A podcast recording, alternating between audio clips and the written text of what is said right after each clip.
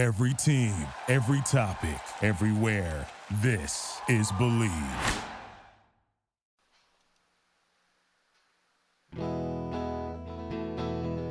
Mark and Sarah talk about songs, talk about songs, talk about songs. Hello, everybody, and welcome back to Mastass, which this week might stand for Mark and Sarah talk about Stipe. This is episode 70. I'm your co host, Sarah D. Bunting, and I am here with my glorious co host, Mark Blankenship. Hello, Mark. If you believe they put a podcast on the moon.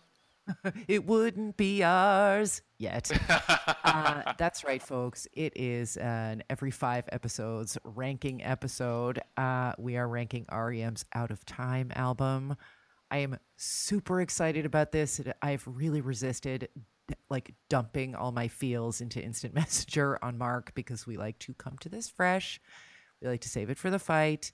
Mark, please explain a little bit about how these work for any new listeners and also the fun twist on the voting that we've got this time. Great, sure, yes. So, uh, for those of you who have never heard one of our ranking episodes before, here's what happens. We take the number of songs that are on an album and we assign a, a system of point values. So if there are 11 songs on an album, one song gets one point, one song gets two points, one song gets three points, so on, all the way up until 11 points are granted to the song that we like most. So Sarah chooses her 11 point song, I choose my 11 point song. That's how the points are done. But we go through the album in chronological order. So, for instance, if we were to start an, uh, if this were a different REM album and we started with the song Drive, and Drive, say, I gave, I gave it five points and Sarah gave it six points, that, that's how it goes. Um, I'm going to assume that that made sense. You'll see. If, if, it, if it's confusing, just listen. It'll make sense as you go along. This time, however, just as our Patreon subscribers chose the album that we would rank because we gave them a list of five choices, and this was the album that got the most votes, they are also now able to vote on songs themselves. So, if you are a Patreon subscriber at the Madonna level or higher, you were invited to choose your favorite songs off of this album. And each vote that a song got in the Patreon poll counts as one point toward the song's overall total in this ranking. That means, as it did during our recent episode where we ranked songs named Stay, that the Patreon subscribers' votes can actually shift where a song ends at the end of the day, which I think is pretty cool. And if you are feeling like this is a cool thing you want to be part of, well, we would love to have you. So you can become a Patreon subscriber by going to patreon.com slash mastus. That's P-A-T-R-E-O-N dot com slash mastus and again we want to thank all of our patreon subscribers who voted to not only get us to rank about to uh, rank this album but also throw their voices into the mix and help uh, affect songs ultimate positions and uh, sarah i think that may have been marginally helpful I yeah. Um it maybe it is one of those you had to be there things, but you do have to kind of be here. Uh we're going to be explaining how we feel about the songs as we usually do and then you know, we'll just go through the album, we'll tell you the point values, we'll tot them all up at the end while I play a little hold music. It'll be great. It's not that difficult. Our listeners are extremely smart as well as uh, sweet smelling. So, without further ado, Shall we begin with the song that I do not find either smart or sweet smelling? Uh, wait, who let Train in here? Oh, wait, you're not talking about Train. Uh, so the album Out of Time opens with the song Radio Song, uh, which features the rapper KRS-One. And Uh, Sarah and I do not share our feelings about these songs before we start this episode, so I can already tell you we're starting in opposite places. But before we get in that conversation, let's hear a little bit of the song Radio Song. It's that same, same song on the radio that makes me sad. I meant to turn it off to say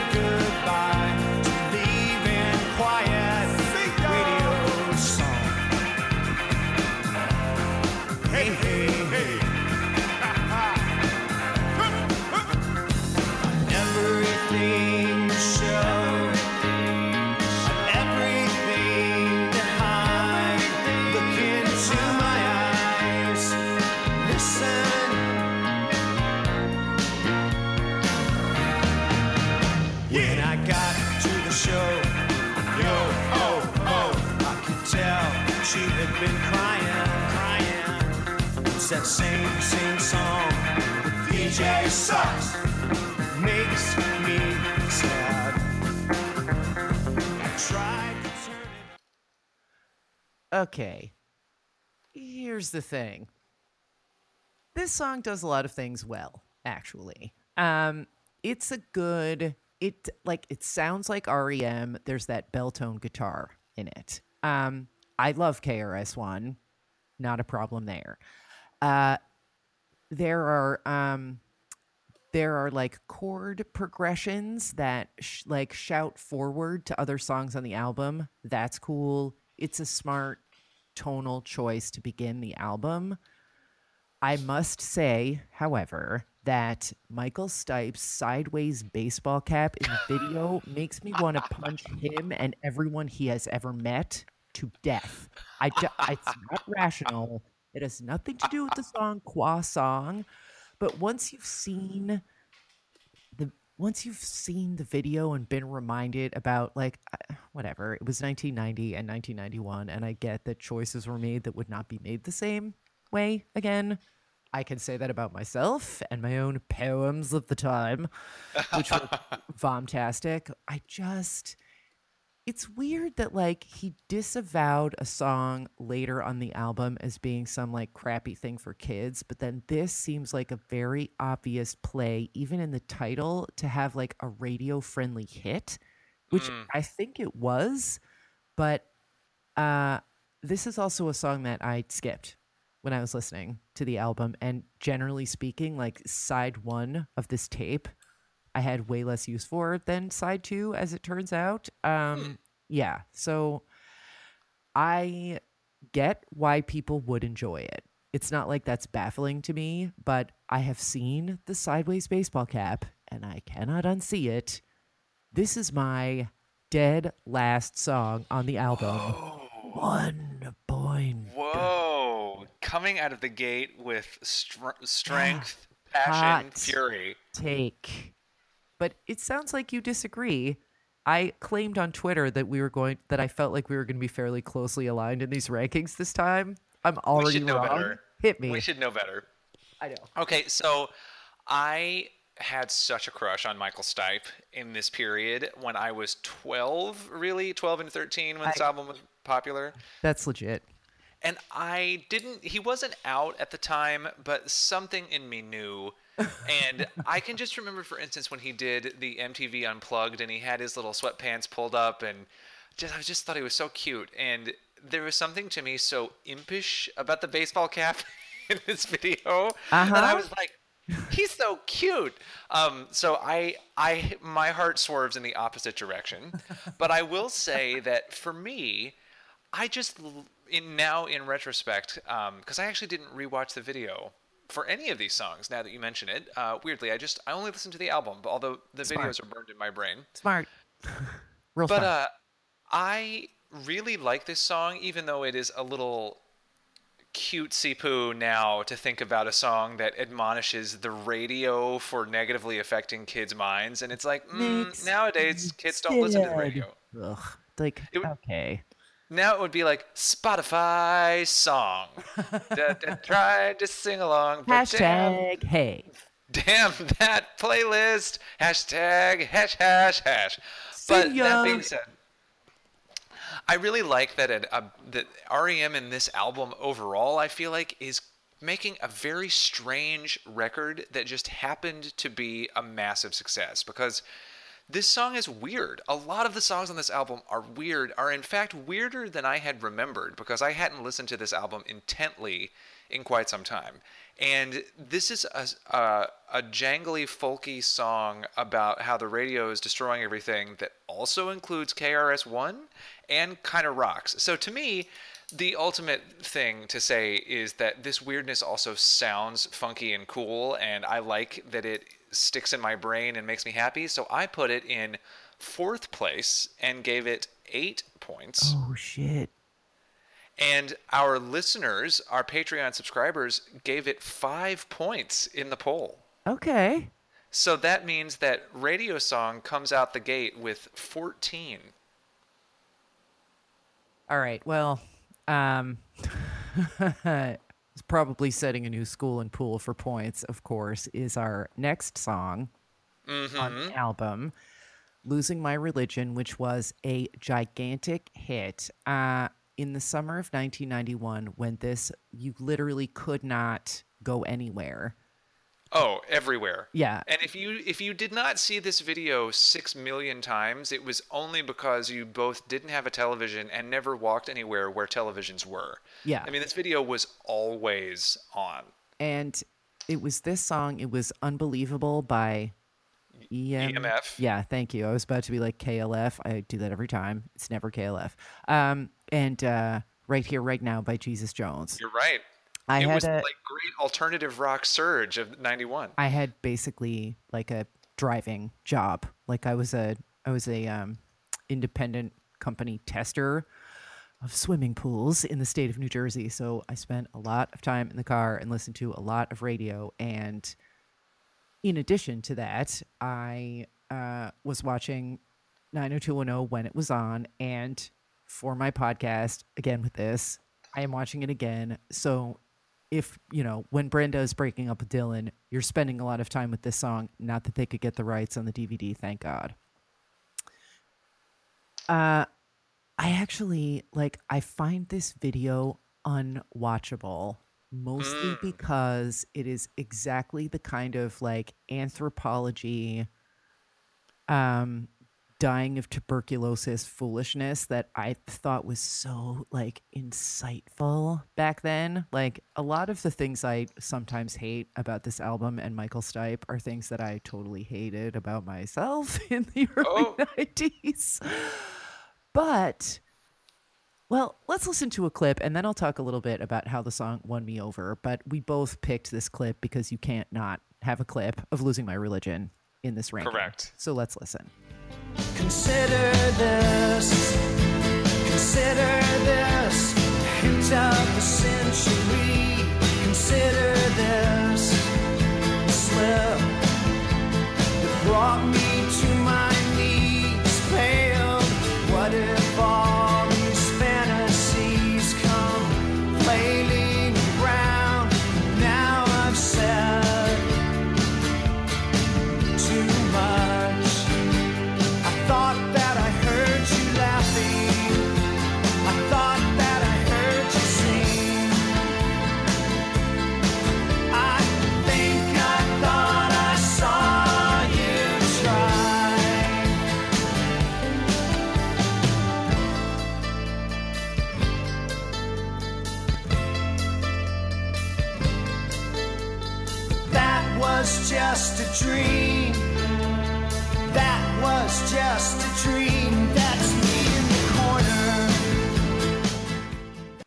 so before we go any further, I have to say I had a poster in my room that was the four REM guys in a scene from this video, and Zach Morris also had that poster on his bedroom wall in Saved by the Bell. Huh.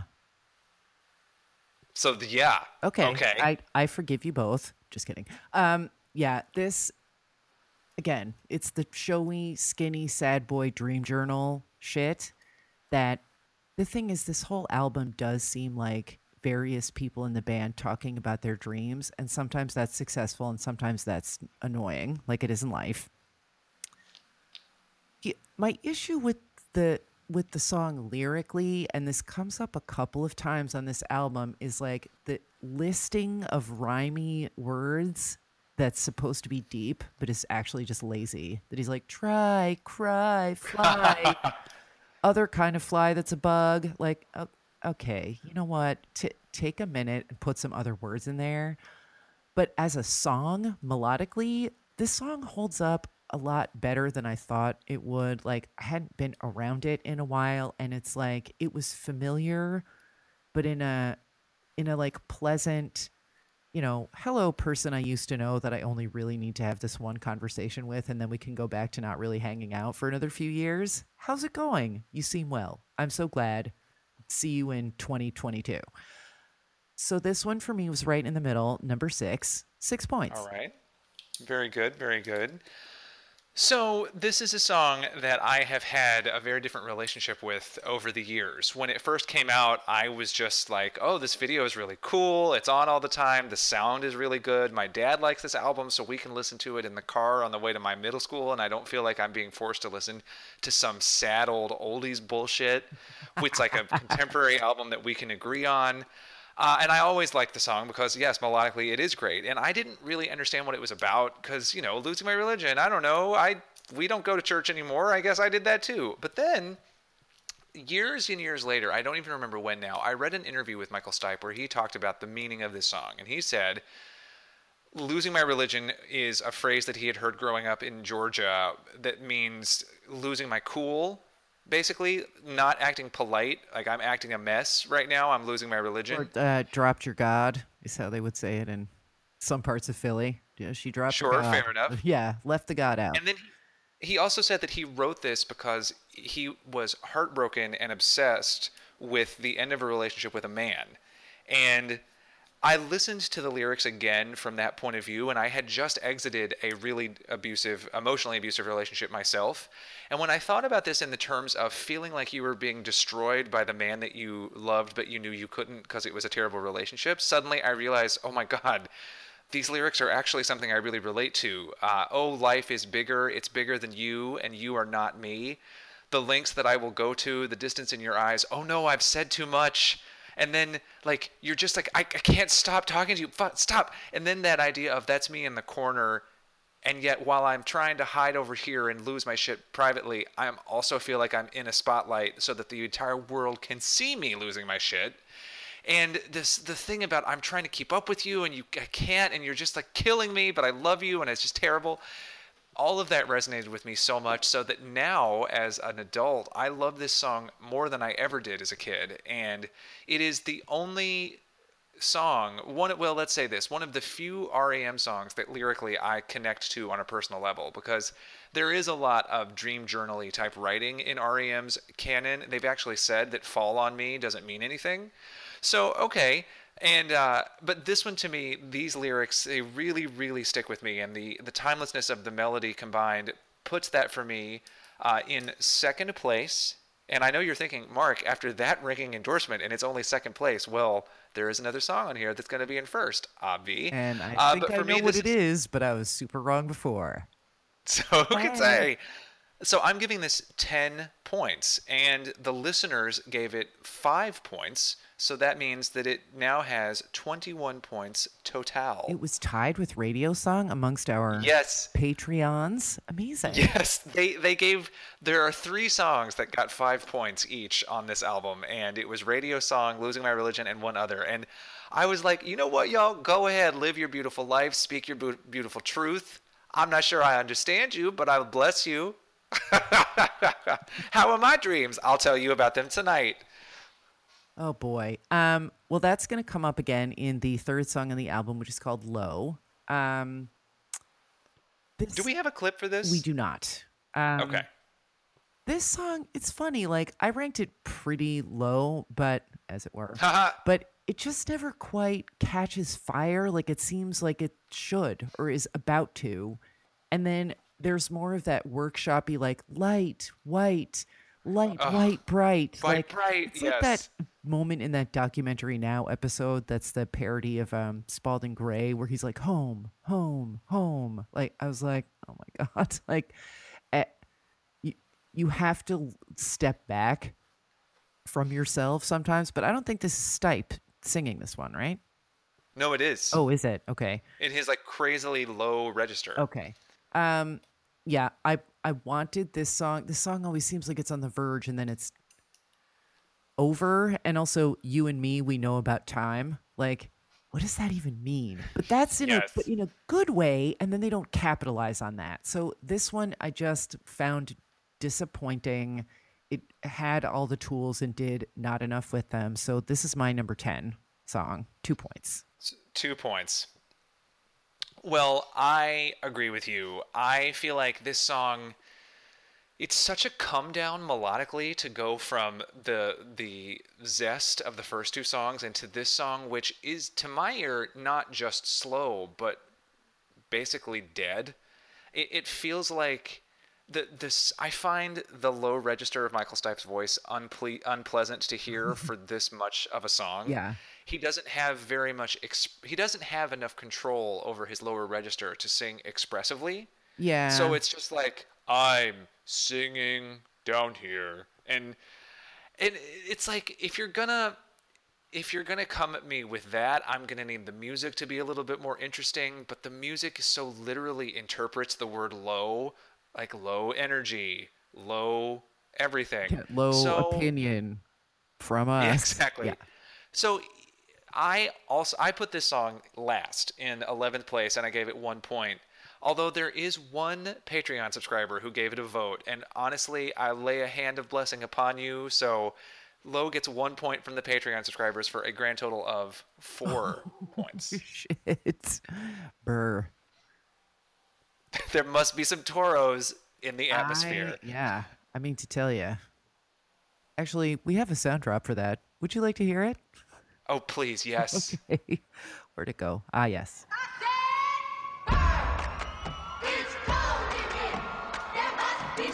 Masses. Oh my god, the fact that you had that this is like the second time in as many weeks when I feel like something has just bubbled out of my brain and you've said, "Well, I have a sound for that," and that's cuz you're my heart. Yeah. Truly. Please to understand that uh, our esteemed colleague John Ramos and I have a podcast about Veronica Mars. It's called Go Pirates, and we have seriously half the movie of Bring It On chopped up and put in the soundboard Just ready. for moments like this. Like uh, poor Aaron, R.I.P., being like, "Uh, uh not cool." Oh, good times. Um, speaking of uh, uh not cool. Did you have anything else to say about Low? No, I've I, to to dog on it more would be unfair to dogs. Well, and also, I just don't care that much about it. That's the real Yeah. issue. So, uh, one thing that I think is important to say about Near Wild Heaven is that it is rare in the REM canon because it does not feature lead vocals by Michael Stipe. Instead, it features lead vocals by everyone's favorite nerdy optometrist, Mike Mills. he of the shaggy haircut and giant, giant, my God, they're so giant glasses. Uh, but Near Wild Heaven is a really charming little ditty, I think. It's uh, got a sort of Indigo Girls power of two quality, although, as Sarah pointed out about other songs on this album, it definitely has a dream journal vibe. It's, there's a conceit in the lyrics where it's like 10,000 words I didn't say, 20,000 tears you didn't cry, 30,000 stars in the sky. It just sort of latches on to that eighth grade conceit of parallel structure and really goes for it. But as is so often the case with REM, the lyrics power through because the music is so satisfying. So I ended up giving this song seven points, which means that I put it in fifth place. I ranked it somewhat lower. Um, y'all should seek out this video if you have a chance. Like it is the '90s, just it's so '90s. Um, I like the song. I it was like a good break for me from the like. Stipe just is not light and has n- at this point had no humor or no like humor that wasn't that you weren't supposed to notice. Like it just sometimes he's disappearing into his, you know, anorectic grief navel. This felt I see what you're saying about the parallel structure. That part of it I found charming because it was so uh I don't want to say basic because that has implications now, but like elemental like the way that you would hear it in like a Greek epic poem, like as a as a time marker for the for the oral historian, oral historian. Um, but That's what she said. Ah. yeah, it sure is. That's what she said. Uh, thank you. So, yeah, I just don't. It hasn't aged very well. Like I see what it's trying to do, but it felt kind of like an exercise for um, Mike Mills, and it's not entirely successful for me. I don't hate it. I like it better than Low, but only one point better than Low. This is my number nine song with three points. Ooh, and three points is also how many uh, it got from our Patreon subscribers, which means that Near Wild Heaven ends with a total of 13 points. Oh, not bad. Uh, Uh, next up, we have a f- almost four minute instrumental, essentially, called Endgame, which I don't think is related to the Beckett play. I don't think we should be considering people living in trash cans uh, on a wasteland while we listen to this song. It's uh, Endgame is fine. It's there, Michael Stipe does some syllabic singing of da da da da da da da da da. I actually was surprised to realize that this song is almost four minutes long because I don't find it very difficult to listen to, even though not much happens. It's not like a dynamic instrumental, but again, it's just it's just sort of it feels transitional to me somehow, and I feel like there's something about the middle of this album, like songs four, five, and six, that that it's somehow off in its sequencing to me. Like there's something too diffuse about it. I don't know. well, and that this I is just feel the like end this, of side one, and it's like Oh, we need another song because the timing was out of whack. So they like wrote this what seems to me very passive aggressively.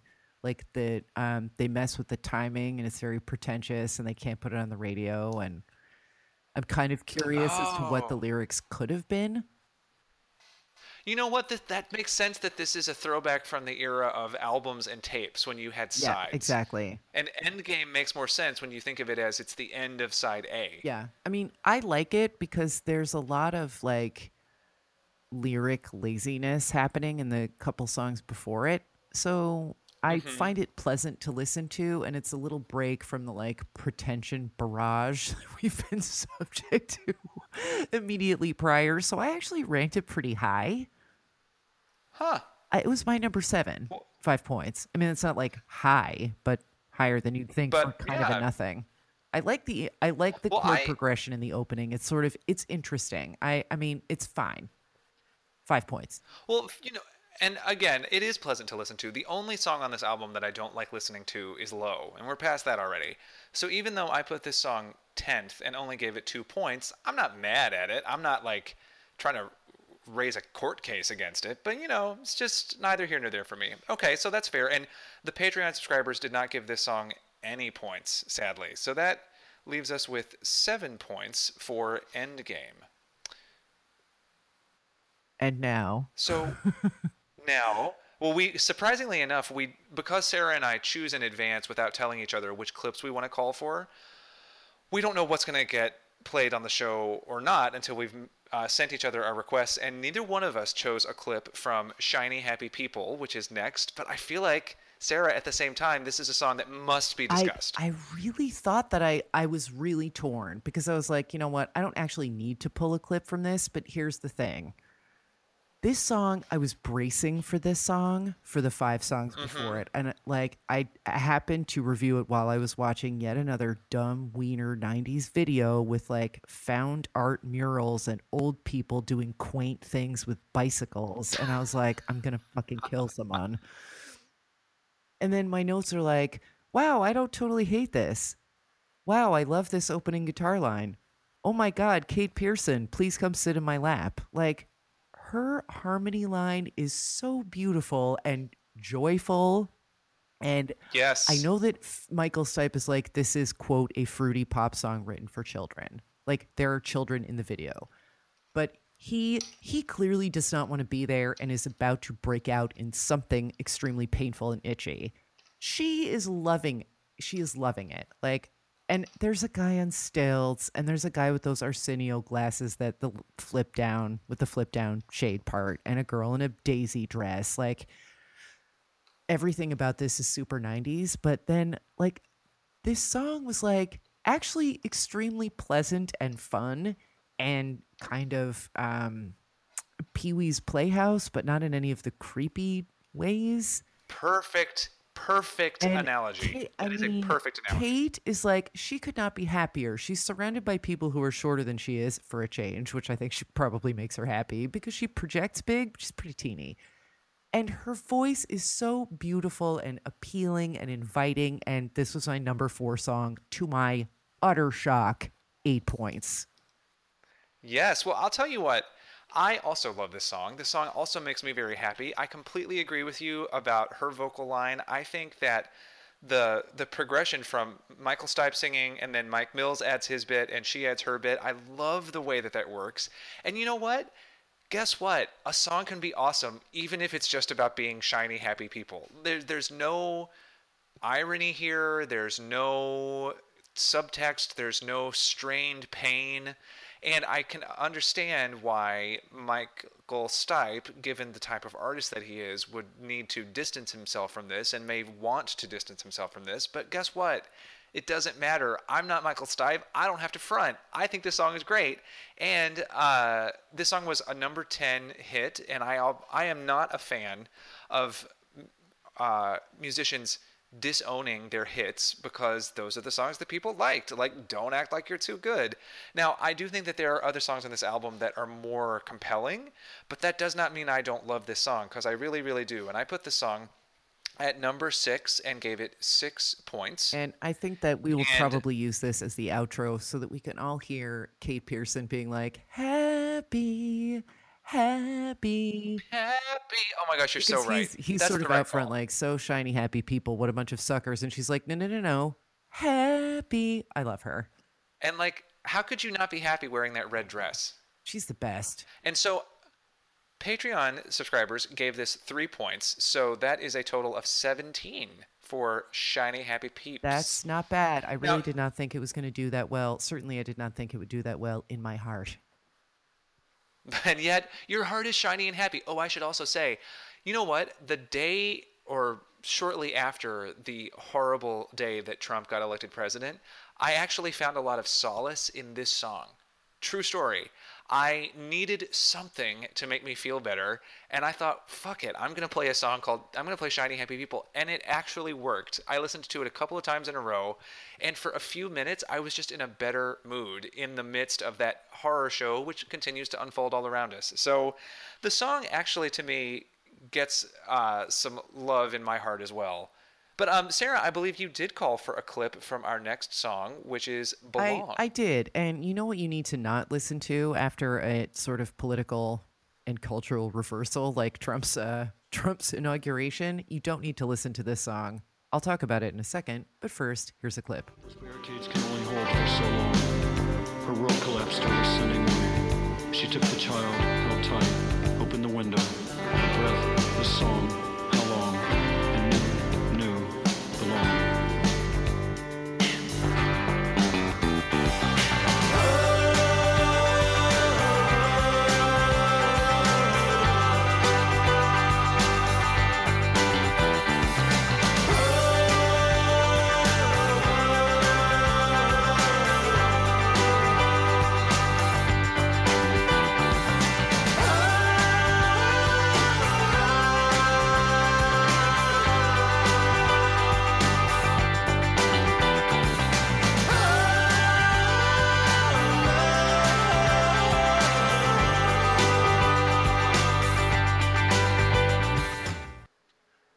there's a lot to be annoyed by here.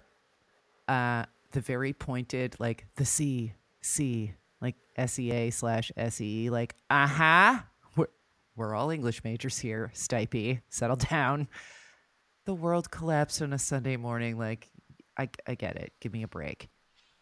But this song speaks to me somehow. Like, this is one of the this is one of the times where I think that um, Dream Journal quality really works for this album.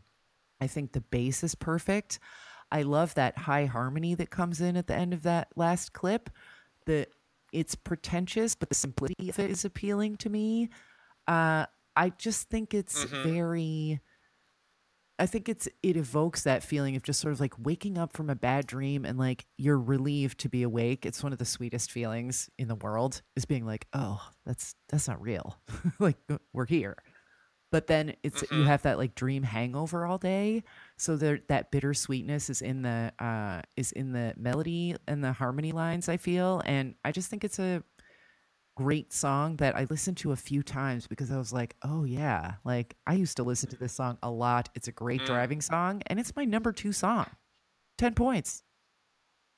Nice. Well, and for me, what I was saying before about this album being really weird but also massively popular is encapsulated here because this is a f- long, mostly spoken word song that I think very few chart-topping bands would ever attempt something like this. Maybe U2 at this this was time. the but, time to do it you know, too. this That is like just- we're in that poetry slam lane Yes. as a culture. So yeah, That's correct. Like you, th- totally. This is the kind of thing that Angela Chase would have totally dug, right?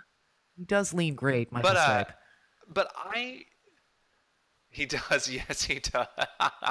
I call her Red. Anyway, the uh, to me, one of the things I really like about this song is that the lyrics succeed poetically to me because they're just about one specific moment. The moment that the woman decides to pick up her child and tell the child to go out into the world and know that the child belongs there.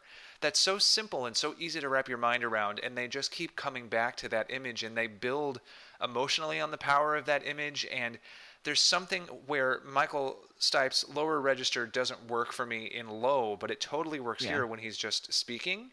And I think there's a grandeur here that the band achieves because they are willing Yeah. to go for it. And, you know, it was really something about this song made me realize that I was glad to be listening to this album as a whole and thinking about this album as a whole because no one is ever going to select this song as their favorite song on this album. Well, most I, I should say No. that the radio stations are never going to. MTV is never going to. You know, like this is never going to be the single but this song is so distinct and it is so uh, compelling and it says so much about who REM was when they were at this point in their career and I think this is this song in a way to me encapsulates why this album is worth talking and about if I, that makes I wonder also, I wonder if they tried it with Stipe singing, and then it was like, this is way too much with you singing. You have to just speak it almost in a monotone. Yeah, I would be fascinated to know because it, it there's something about his emotional his lack of emotional affect that somehow makes it work more because then you get that building crescendo of sounds as they sing the heart the the the climax or whatever. It's really good. Now anyway all of, all of that said i still only put this song seventh but that to me is just a testament to how good this album is because i really would never skip this song and really was happy to hear it. And so that i give it five points. Surprisingly i don't know surprisingly or not yes surprisingly I am zero not points from surprised by that patreon at all. subscribers like but how did low get one point but the and thing belong is, they're got zero but you very- know I think there are a bunch of songs on here that are very close, that are very they're similar, but it's like um, chimp DNA and human DNA. Like it's ninety nine percent the same, but that one Mm-hmm. is what'll get you, I guess. And I can see how you'd Yeah. be like, "Low is my." Low speaks to me, but Belong doesn't. Because why does Belong speak to me? It's making the same mistakes that I complained about for other songs, but for whatever reason, and you know totally because what did i just say it's once again we're at the, the the place in michael stipe's vocal register that i don't like to be and yet this time i'm okay with it so you're right fair point listeners i do not mean to defame you I'll do it. Kidding. Um, now I I did call I called for a clip for our next song, which is "Half a World Away," and this is um, well. I, before I say anything, let's just hear My mind is racing, it always will. My hands tired, my heart aches.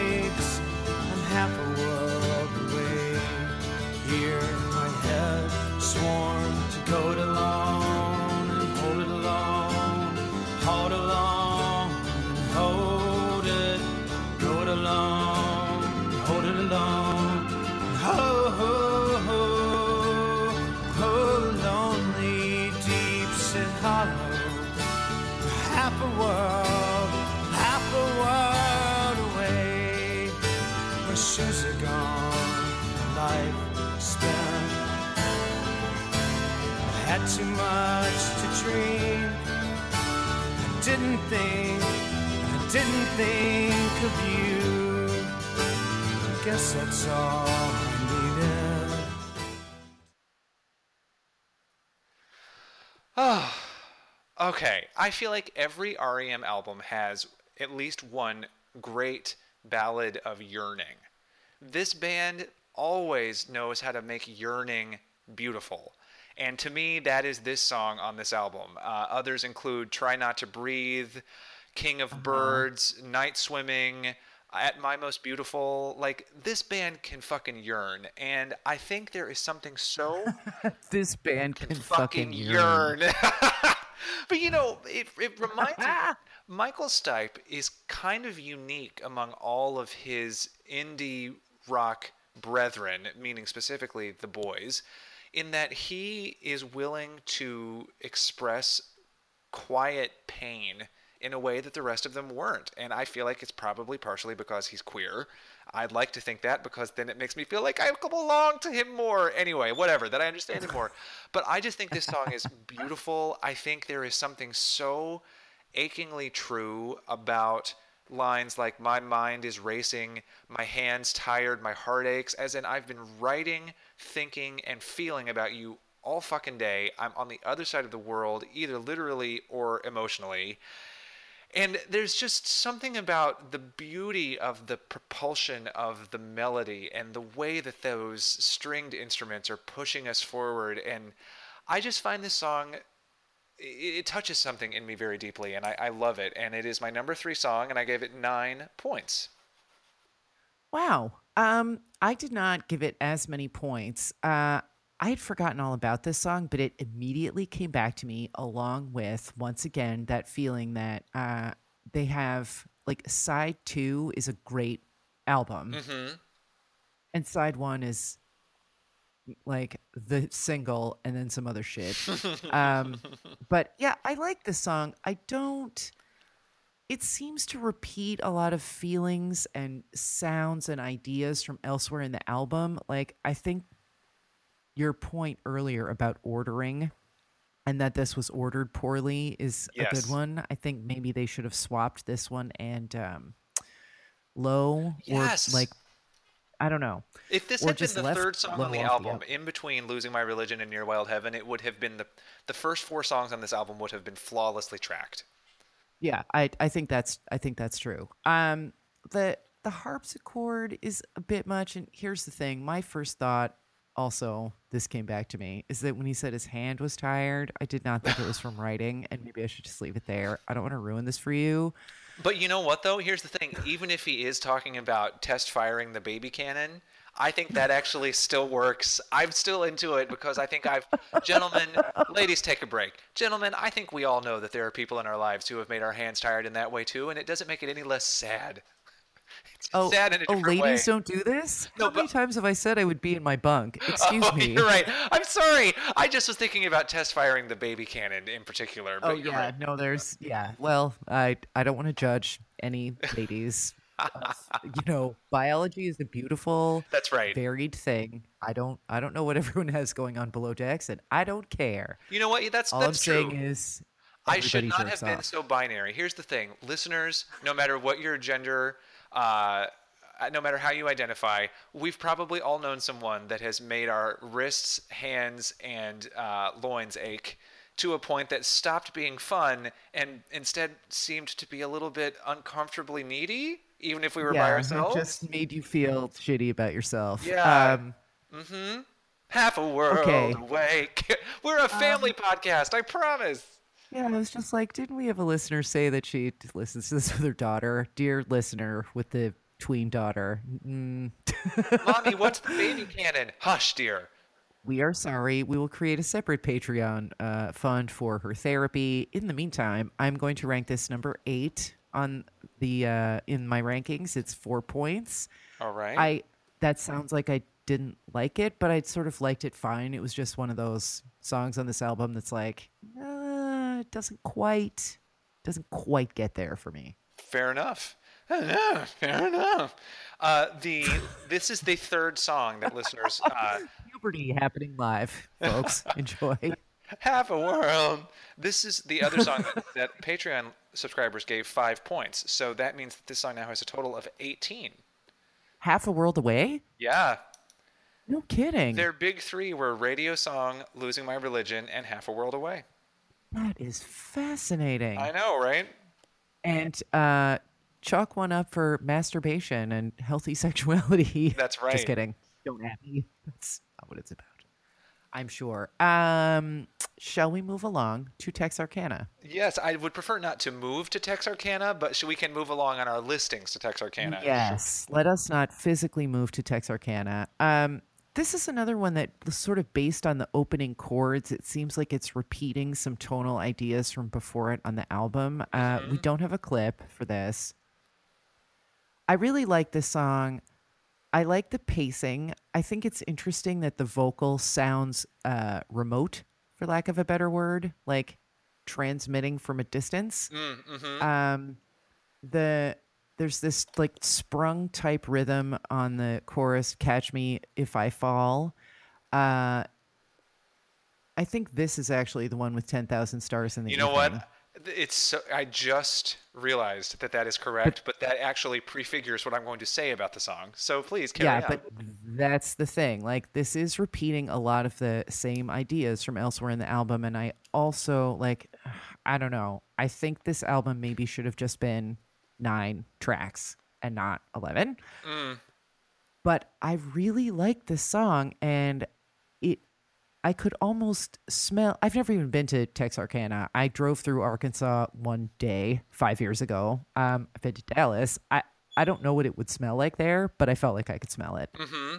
this is my number three song on the album with nine points. Sarah, that is amazing. See, th- I'm so glad we don't talk about this in advance. I never would have guessed. Um, and so i take it this is not a feeling that is shared by No, here's the thing. I like this song a lot too, and it's the other song on the album with lead vocals by Mike Mills, and it just by dint of where it falls in the album, I always get it confused with Near Wild Heaven, as I did Yes. earlier when I got the Uh-huh. lyrics to those two songs mixed up because I thought that the Texarkana lyrics were the Near Wild Heaven lyrics. And I, even though they were in my notes, I didn't catch it until I we went to this page of my notes, and I was like, "Oh, right." Like there are a couple songs on here that are like, "Do you need both of these? Could we do a death match?" So I think that for me, I just, in a way, flipped a coin, and of the two Mike Mills fronted jangly songs, I just chose the other one to rank higher, but I wouldn't kick either one of them out. I do think it's important that they're spaced as far apart as they are on the album, because if they were back to back, you'd think it was one eight minute song. But uh, I, I, Yeah. I put this song in eighth place and gave it four points, but again, that should not be construed as a negative. It's just how the chips fell. And uh, the Patreon subscribers gave it one point, so that is Oh. 14 points total for Texarkana. I really thought that was just going to be a non-starter for everyone, but dear Patreon subscriber who voted for that, thank you. So that takes us next to Country Feedback, which is a song that mentions Est, the now defunct psychological cult type self healing thing that happened in the 80s. I think they're defunct. I don't know. But there, there's like a big part of The Americans, that TV show that's about Est. And I had never heard of Est until The Americans. And I had never realized that they talked about Est in this song until I looked at the lyrics for my notes on this episode. I All didn't that being- realize that either. I have this Yeah. note about that. I was like, I'm not 100 what's going on here, but if I'm right, it's about the bitterness and resentment of dealing with a mentally ill loved one. Is that way off, or could that I be think true? that you might be right, actually, because let me just let me just read to you the lyrics. Um, We've been through fake a breakdown, self hurt, plastics, collections, self help, self pain, est, psychics, fuck all. I was central. I had control. I lost my head. I need this. And I think it is something about being in a mentally dark place with a person who's also in a mentally dark place and trying to pull each other out of it. Yeah, I I actually liked this song. I had forgotten all about it again. Uh, I found it very interesting, like not easy to listen to. I'm not sure I would like go back and sort of marinate in it because there's like very that pain is definitely getting surfaced successfully. But I also like that they paired it with this dobro sound that you wouldn't expect necessarily. Like that's a country sound, but this isn't a country song way of dealing with this kind of thing. Um, so I love that they called it. It's like feedback, which I guess isn't est thing, but then it's country feedback. Like that's I don't know. It's really smart. Um, Stipe, Stipe is right in that um, the sweet spot of Stipe for Sarah, which is like it's it's thoughtful, it's intelligent, it's it's coming from a like depth of experience, both being a songwriter and being a human being, but he's not being so like oh woe is me the misunderstood poet about it which i don't i don't care for i don't know this is someone who's friends with jane pratt on purpose like sometimes he gets a tone and i don't care for it um i ranked i ranked this song number five somehow but that's just what happened so seven points Bunsey giving it the five Z's. Uh, And it's- you know, yeah. this someone's got to get the five z's marksy Oh, baby cannon? What? I don't know. Uh, yeah, I, this song is so much of its time in that there, like alternative rock bands nowadays. Oh my God, listen to me. And my day, but I just feel like the current trend in alternative rock is to be more nakedly cynical and wounded after after emo, post emo. I feel Yeah. like that this is the kind of song that's thoughtful and a little oblique that is not really being made right now by a lot of rock bands that I'm listening to at least. I Yeah, feel it- like yeah, it's like oblique, but it's not so. It's not buried so far under so many layers of um, imagery that you have no idea what's going Right. on. it's It's just like a tantalizingly little vague. oblique, and then you're like, I think it's about this. Yeah, Like I had a whole story for it. It's not like I didn't know what was going on. I just had a theory. Yeah, it's like it's just vague enough. I feel like there's this this album and really this song, they just really encapsulate what was going on in alternative rock music in the early 90s. It was this they so type of song. Yeah, they so like did. everybody was in like it was everybody was in college perpetually. Like you had songs like um oh, what's that um Frosting on the Beater was that band that the name of that band's album. Uh hold on. The Posies. Do you remember the Posies? Oh God, sure, I remember the posies. I could dream all day. I could dream all day. And I know that and you know. the posies made a whole career out of p- dumb shits like me confusing them with either the Pogues or the Pixies. Right, because They weren't that good. Because when you go to the UCD store, you're like, oh, that looks good. And then they have the one good song, and then it's it. Or, or I know that you know because you wrote about them on your on a on a Tomato Nation post once. Toad the Wet Sprocket is an Oh, REM yeah. light band, totally Uh-huh. writing this exact same type of song. Even though they Um, were actually the Gin Blossoms, they wanted everyone to think that they were that Right. they were REM lights, but they were actually Gin Blossoms Dark. I don't. I don't know. Who knows? Gin Yeah. Blossoms uh, IPA, but uh, Yes.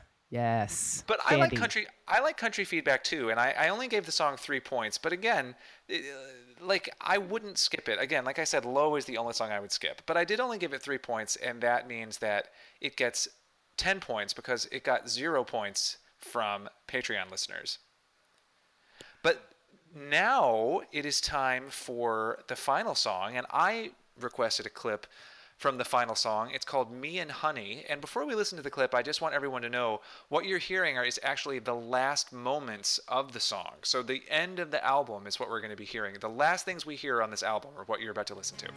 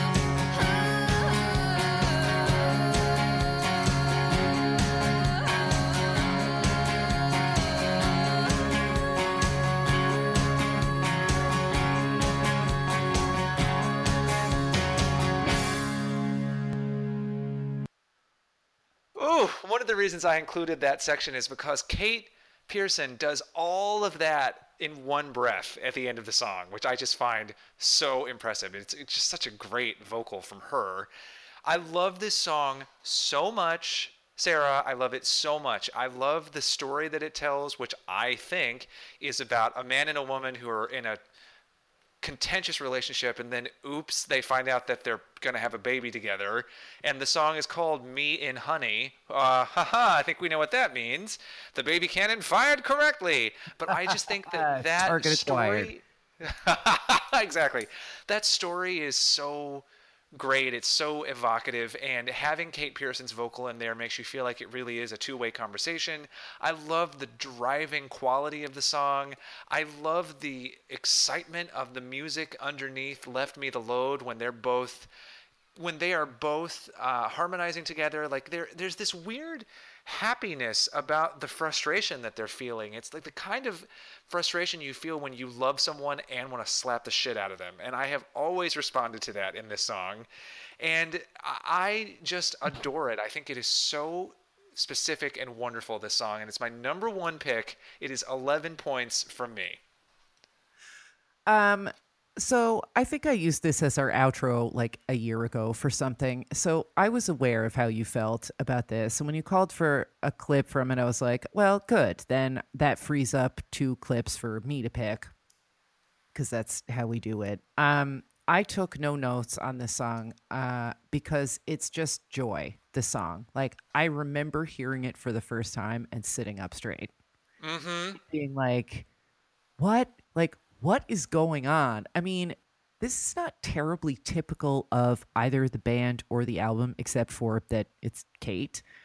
But her, like, you sort of, that guitar line starts, and then she's sort of like grumble singing at the beginning, and then she's like in full on whale mode. And the fact that the this is the story that's being told yes but over this song like i don't know if you ever saw the movie fandango and like when saturday night's all right for fighting cues up and uh sam robards who was at peak fox at that time is like desert surfing on the back of a convertible and drinking beer it's that but in a song. Like that is what this song is for is to like do stupid stunts in the desert with your convertible and your friends who are 20 but then that's the content and it still works. Like there's this joy and rage yes. like fighting each other for most of the song, but then she, you know, Joy in the form of Kate Pierson's voice wins. And I love that like she kind of runs out of breath a little at the end because of course she does because that note has been going on for a week and a half.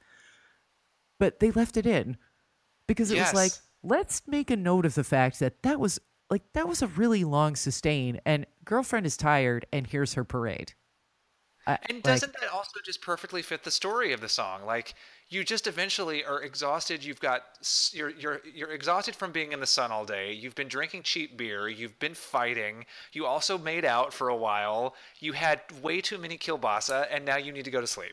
Yeah, exactly. Or in her case, that she's like, not only do I have to have this stupid argument with you, I am going to barf because I'm pregnant. Like, Because I'm pregnant. Yes. my ankles are the size of Pennsylvania. Fuck off, but I can still sing. Um, And you know, never mind the fact that both Michael Stipe and Kate Pierson are openly gay. Like it does. I just also love that that they're like, but you know what? Fuck it. I got to tell. I got to tell you a story. So I will tell it to you. yeah, I am exhausted. Um, I'm never exhausted by this song. It is on like all of my playlists somehow. Like if it's not on a playlist that uh, iTunes makes me, I will put it on there. It's like classical music and also me and honey. Like there's just something about it when I'm going on my hashtag old lady walks that I'm like, this'll this'll carry me home, this song. It is also my number one. Yes. I think we never matched before, but I had a feeling going in. I was like, I don't know where a bunch of other stuff is going to be, but I think we're going to be pretty close, and I'm almost positive that uh, It makes me so happy that we matched on our number one choice the, though, because the, the baby cannon uh, frustration variety hour song is number one. it's such a good song. Well, and Patreon listeners gave this song two points as well. So that brings this song's total to 24 points. And I want to just say that I think you're right to say that this song is just joy because you're right. It is. I, I could honestly listen to the whole thing right now. Yeah, same. I was surprised that you managed to give us a clip that was not basically the whole song because it's like, but then there's this thing that happens. All I right, know. I want to talk about this part.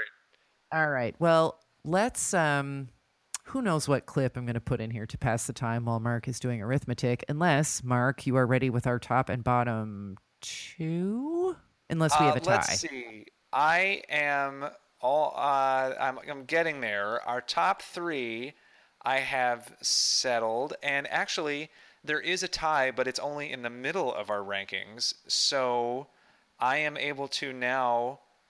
Okay, so I am pleased. Well, let's start with our bottom ranked songs first.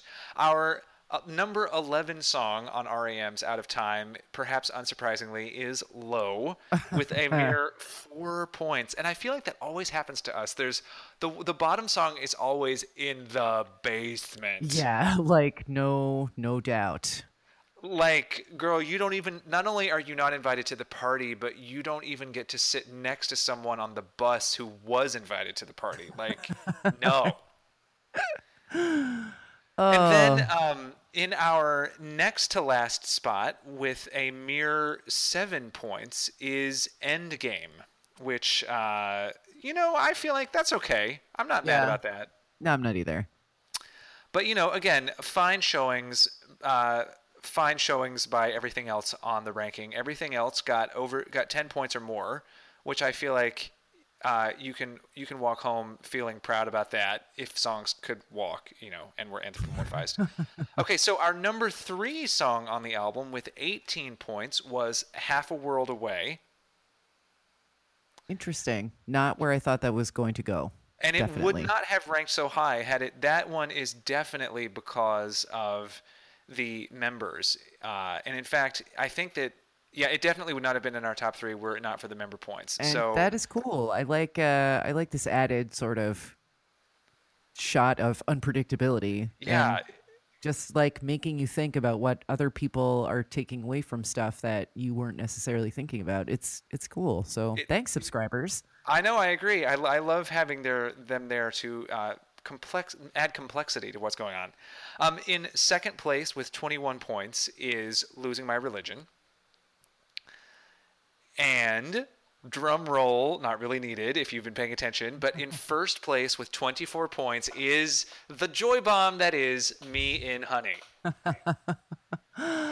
Oh wow. Who? Well, I don't know. Actually, I am not surprised by that at all. But I am gratified that some subscribers also voted for it, and that for once, even if only in a small way, I was right about the un- unplanned pregnancy joy bomb that is Me in Honey because it's such a good song. Right. I, I, yes, you correctly called where this one would end up. I think uh, based on some Twitter, some Twitter suggestions you were making, and I say yes, ma'am.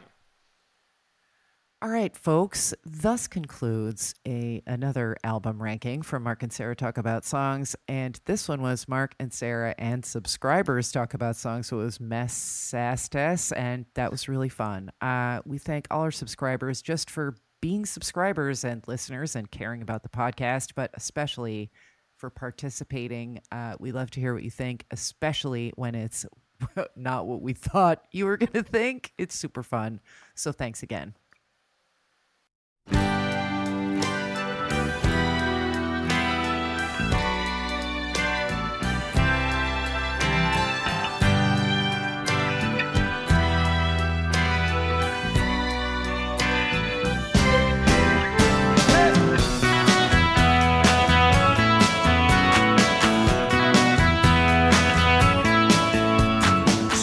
Sarah, I hear the rain falling at your house, and for some reason that reminds me that we need a new bumper. What do you I, think? I do love the way your mind works. Uh, yes, we do. And here's some of the information that we need in our new bumper. This is Mark and Sarah Talk About Songs, which is hosted by me, Sarah D. Bunting, and you, Mark Blankenship, and edited by me, Sarah D. Bunting.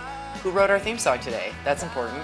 Well, that would be Laura Barger and Jack Baldelli, and we do praise them. And let me know that if you would like to praise us or would like to tell us anything, you can contact us in one of the following ways. You can reach us on email at talkaboutsongs at gmail.com, on Twitter at talksongs, or on Facebook at facebook.com slash mastas.podcast. We'd love to hear from you with song requests, with ads, uh, requests, with anything you'd like to tell us at all, frankly, because we do get a kick at appearing from you.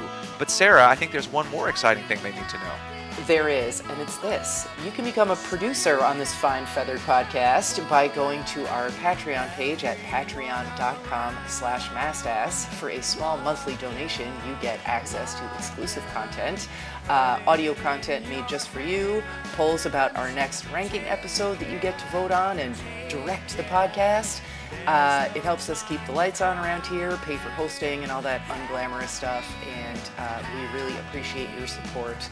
And uh, yeah, Well, and now the last thing that we appreciate is your humor and your patience as we try to say this part in unison. Because go. this is Is Mark and Sarah Sarah talk about, about songs. songs. Pretty good. I'll take it. Sure.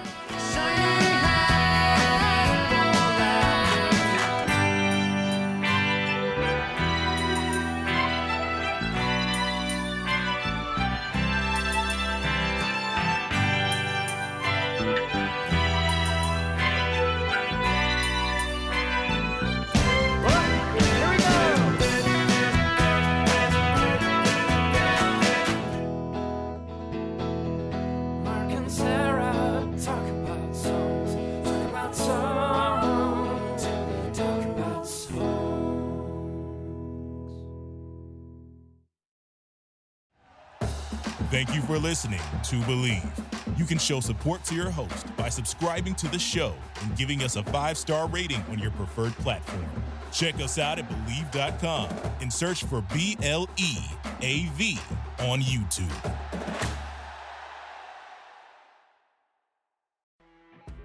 You know when you're listening to a true crime story that has an unbelievable plot twist that makes you stop in your tracks? That's what our podcast, People Are the Worst, brings you with each episode. I'm Rachel. And I'm Rebecca. We're identical twins who love true crime cases that make you say, didn't see that coming, and we hate the people responsible for them. Listen to People Are the Worst now on Apple, Spotify, or wherever you get your podcasts.